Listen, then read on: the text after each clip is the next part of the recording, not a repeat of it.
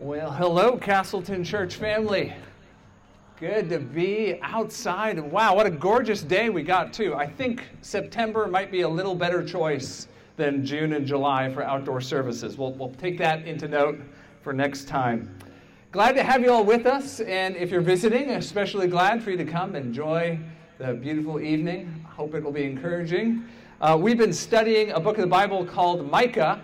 And if you have a phone with access to the internet where you can look it up, or maybe you brought a Bible with you, you can turn to Micah chapter 5. We're going to be just looking at the first five verses this morning. Micah chapter 5. I'll read them in case you don't have a Bible, and then we will spend a little bit of time sitting under God's Word together. Micah chapter 5, starting in verse 1. Now muster your troops, O daughter of troops. Siege is laid against us. With a rod they strike the judge of Israel on the cheek.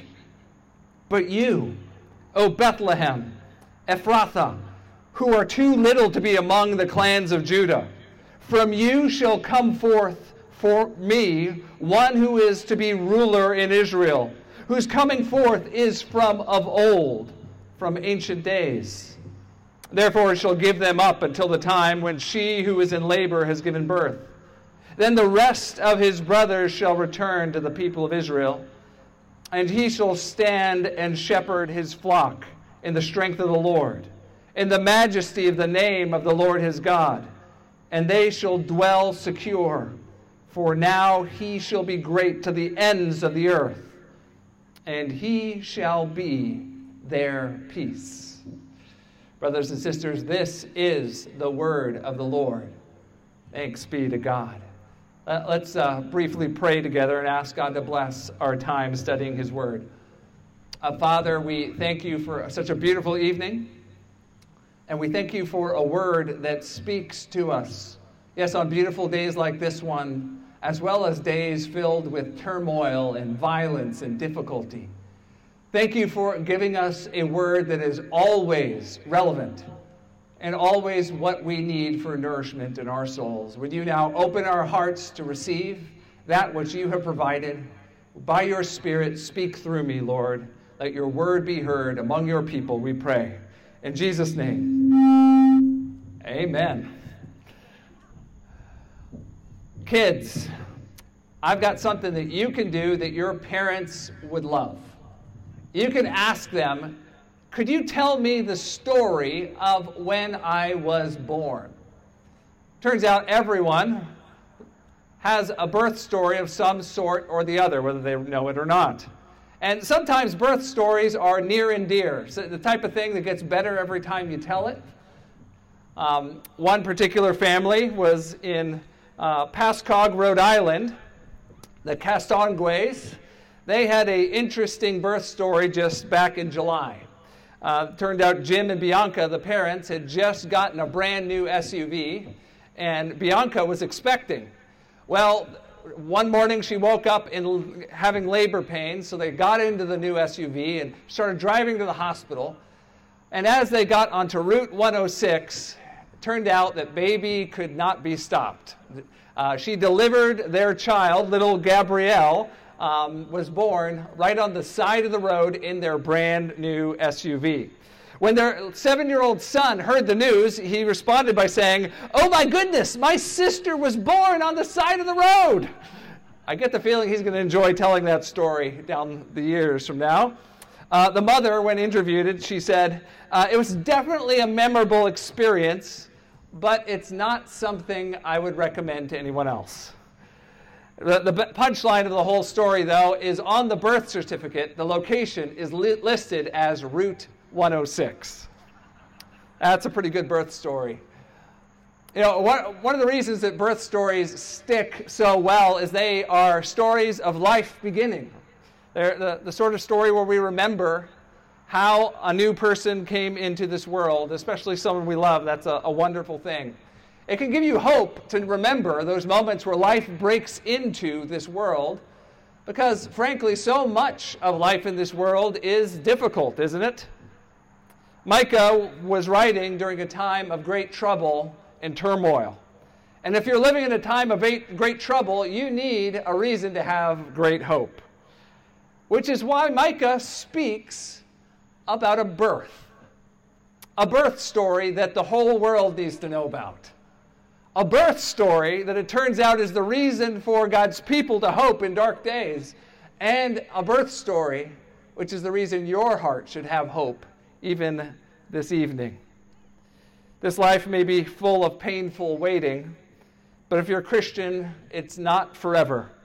One day, God's peace will come forth, and you'll know what it means to be under the peaceful reign of Jesus forever. Uh, the passage we just read, we'll, we'll study it in two sections. The first is dealing with pain the painful wait in verses 1 and 3. And then, secondly, the reason why it's worth waiting for the peaceful reign in verses 4 and 5 and in verse 2.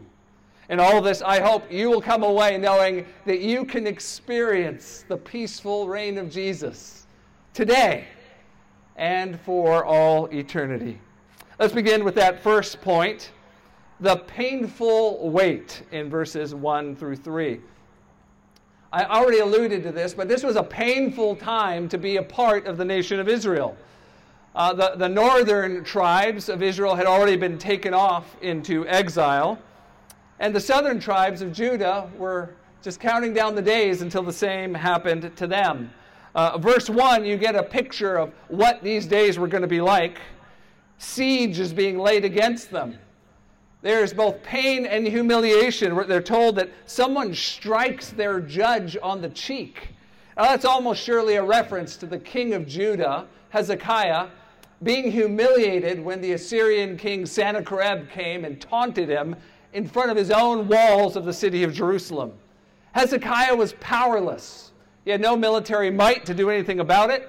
All he could do was beg for Sennacherib not to humiliate him any further it was a very low. And it was going to get lower because one day the Babylonians would come and take them from their homeland off to live in a far off place under the oppression of a cruel nation with foreign gods. Knowing that this was coming, people that, back that day, they were, they were wondering where they could find hope. Well, Micah gives them a, an idea that the pain they are experiencing isn't going to go on forever, that their pain will break forth into new life. In verse 3, he says it this way that this will go on, that God will give them up until the time when she who is in labor has given birth. Uh, if you were with us last Sunday, you might remember this image that he used of a woman in labor a baby on the way, but not yet here, and all the pain that comes to deliver a new life into this world. That picture of a woman laboring is a picture for God's people in exile, waiting to be brought back to the, pla- the place where they were supposed to be under God's reign. Micah picks back up on this and he says, There is going to be an end point to your pain. There's going to be a day where the exile will be over and it's going to happen on the day when that labor is done and the new life of the baby arrives. On that day, the rest of the brothers shall be returned to the people of Israel. Now, in Micah's day, they probably would have interpreted this as just thinking about the reality that exile wouldn't last forever, that at some point God would bring them back and the pain would be over. But it's worth pausing to think about something that runs through your whole Bible and runs through every Christian life. The reality that very often you have to wait on God to alleviate your pain. You know, there's a lot of preachers that make a lot of money on TV telling you that you can live your best not life right now in this earth if you'll just believe hard enough or send a big enough check to them in their ministry. But that's not the message of the Bible. From the Old Testament through the New Testament, you see a people that are asked to wait on God. To wait through long tear filled nights that seem like they come without number. To wait through years of struggling with feelings of shame. to wait through painful incidents after painful incidents, not sure when God will lift you out from the pit, but with the hope that He will. That God doesn't ever abandon His children into difficulty. That the pain they experience is but for a short time. And that one day, whether it's on this earth or in the eternal life to come, but one day, all pains of this earth will fade away into forever joys in God's presence. I wonder if maybe you're here this evening and God has you in a place where, that you would describe as some sort of pain. Maybe it's someone you want so badly to be living a, a wiser, better life than they are. Maybe it's someone that you greatly desire to become a Christian and you've been praying for years and they haven't become a Christian yet, and that reality just hurts you. Or maybe it's something in your own heart, some sin that you seem to come back to, some weakness that embarrasses you, so, something that God is forcing you to trust Him with again and again. Would you remember that every pain in this world is temporary? And that there's a better life coming that will one day break forth when Jesus returns if you're found in Him. Well, that first section shows us this waiting and this pain that was present back in Micah's day. But that pain only really serves as a backdrop for what's coming. And that's the second point. What makes all the pain worth it? The peaceful reign of the king that's coming.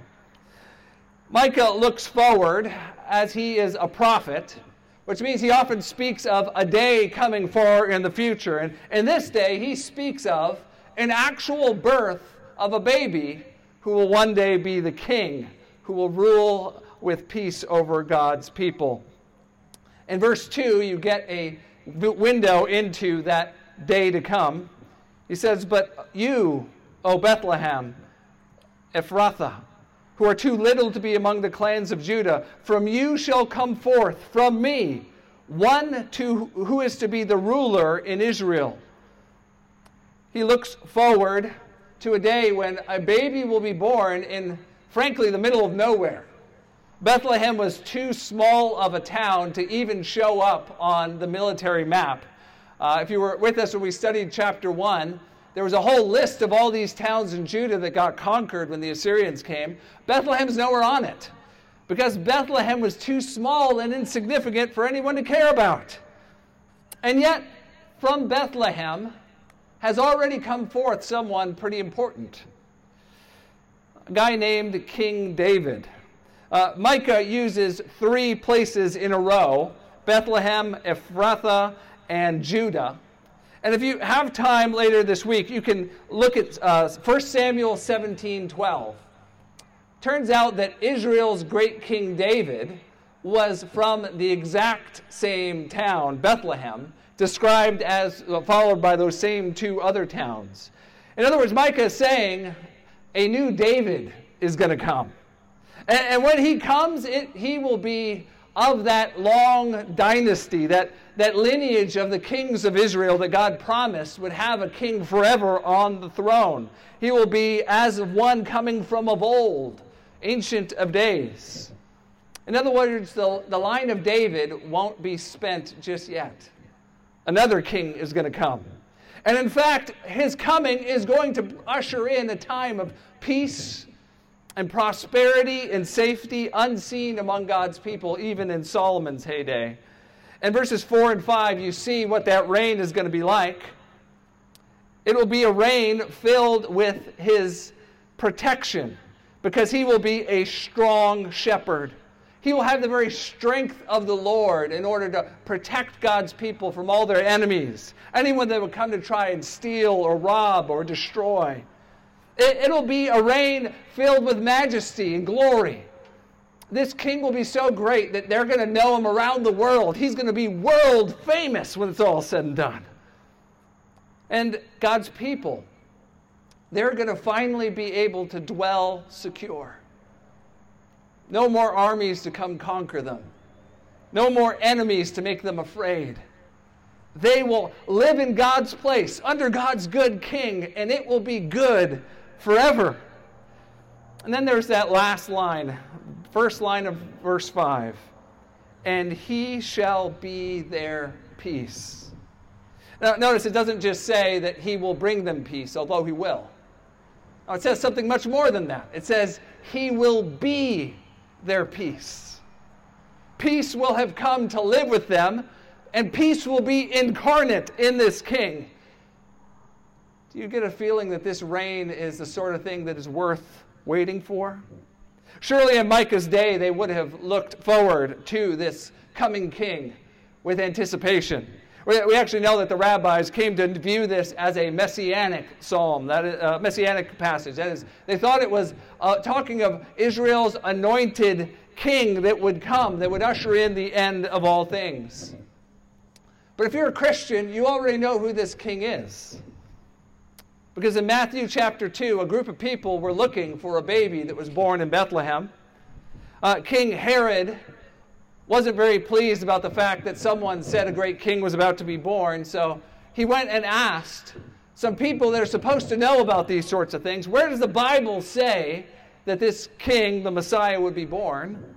And in Matthew 2 6, this passage of Micah 5 2 is quoted.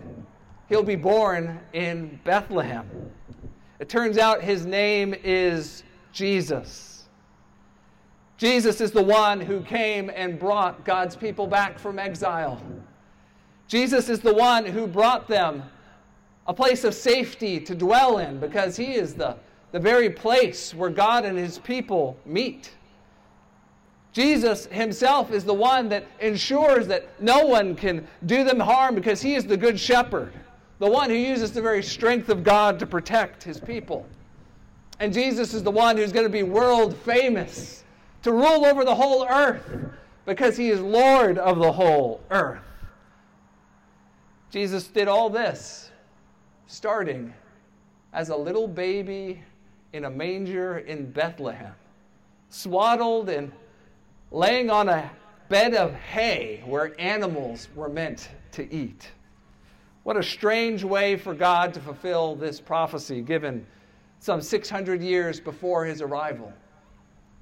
And yet, as we look back on it, what perfect hope it gives our hearts to know that Jesus is the promised one that would come and rule over God's people, which means he could rule over our hearts today and forever. Now, if you're here this evening and you're not a Christian, want to recognize this has been a pretty hard year to live through for all of us. Maybe you found yourself wondering more about your personal safety than you have in a long time.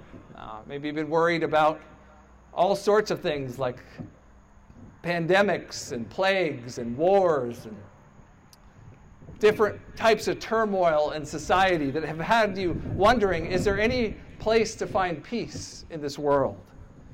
Friend, those aren't bad questions to be asking. But I, I, hope you understand that Christians, we don't think there is such thing as peace to be found in this world other than the peace that's found in a relationship with Jesus. See, we, we think that the problem with this world is too big for any army or politician or philosophy to solve. That no amount of do gooding or money or technological advances will ever stop these problems that have plagued humanity since the beginning. Because according to the Bible, our problems are our hearts. Hearts that are selfish. Hearts that want more than anything for us to be on top.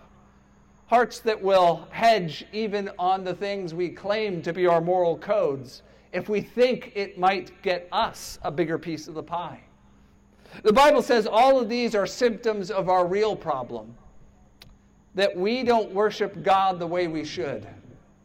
That because we have tried to become masters of our own lives and hearts, that ourselves, our hearts, and the world around us is irreparably broken. Friends, that's a, a pretty gloomy message. That means things aren't going to get better in this world. And yet, if you know a Christian well, I hope you know that we are hope filled people. Uh, it's not because we have some naive view of the world, it's because we've come to know Jesus, the one this passage in Micah prophesied 2,600 years ago. And we have found him to be everything this passage has claimed to be and more. We found that he's dealt with our problem, our sin problem, that he's dealt with that by dying on the cross as a substitute for our sins. That because of that, he can make peace between us and God. He can push away the guilt that once was a stain on our heart and now bring us into God's presence, the place we were meant to be. And he's done that all by giving up his life out of love.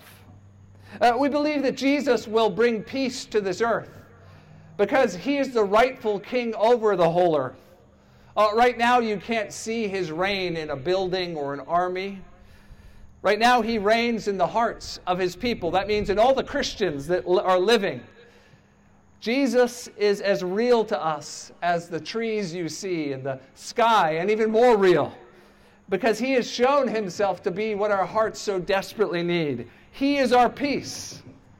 He's the reason we're together. The Bible tells us that he has taken people that were formerly enemies and brought them together into one new man, into the church. If you're here this evening and you're not a Christian, I hope that you would take the time to investigate what it means to become a Christian I'm here to tell you, you'll not find peace in this world anywhere else. If you're interested in that after the uh, service, you can come up uh, right, right by these doors. I'll be hanging out. I have a book I would love to give you as a gift. It's a great place to start if you're trying to find out what the Bible says about how you can know Jesus. Now, to all of us who are Christians, I hope you I hope you know that you have a birth story that gets better every time you tell it. Certainly, you have a birth story of the day you became a Christian. that's your testimony. And if you haven't gotten in the habit of regularly telling people about how you came to be born again in Christ, let this be a reminder to you. Do it. Maybe this week that someone that God has in your path needs to hear your story of how Jesus is your peace. But even more than that, each of us as Christians has a birth story, a story that is now world famous, a story that we tell again and again, especially around Christmas time. The story of how God brought his people from a time of great trouble into a time of peace and safety. We have the birth story of our Savior Jesus. So maybe this week you take a moment to remember that baby that was born in Bethlehem. The one so helpless and frail in his mother's arms, who would grow to become the strong shepherd over God's people. Uh, maybe you remember that little baby who came into a world full of turmoil and trouble to bring it peace. The peace you now know in your heart as a Christian. Maybe you remember that baby under the threat of a king that wanted to kill him, but a baby who came so that you and I could dwell secure, to have our souls be forever in safety by dealing with our sins once and for all. Maybe this week you spend some time remembering that little baby that came to reign over us forever. And most of all, remember his name Jesus. Would you pray with me?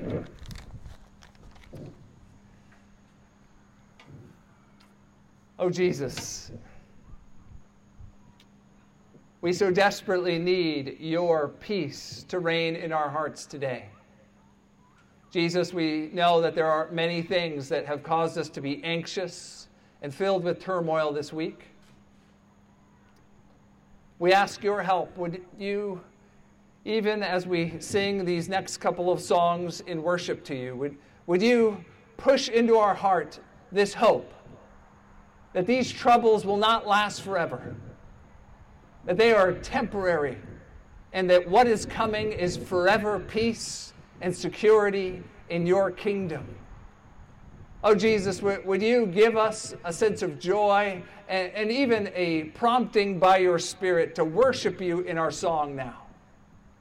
Would we be filled with your Spirit to praise your name, to sing your greatness, to make sure that the world knows you are the King that is worthy of worship. Jesus, thank you for this evening, and thank you for being the Savior that our, your people needed. Fill us with your Spirit now, we pray, in your mighty name. Amen.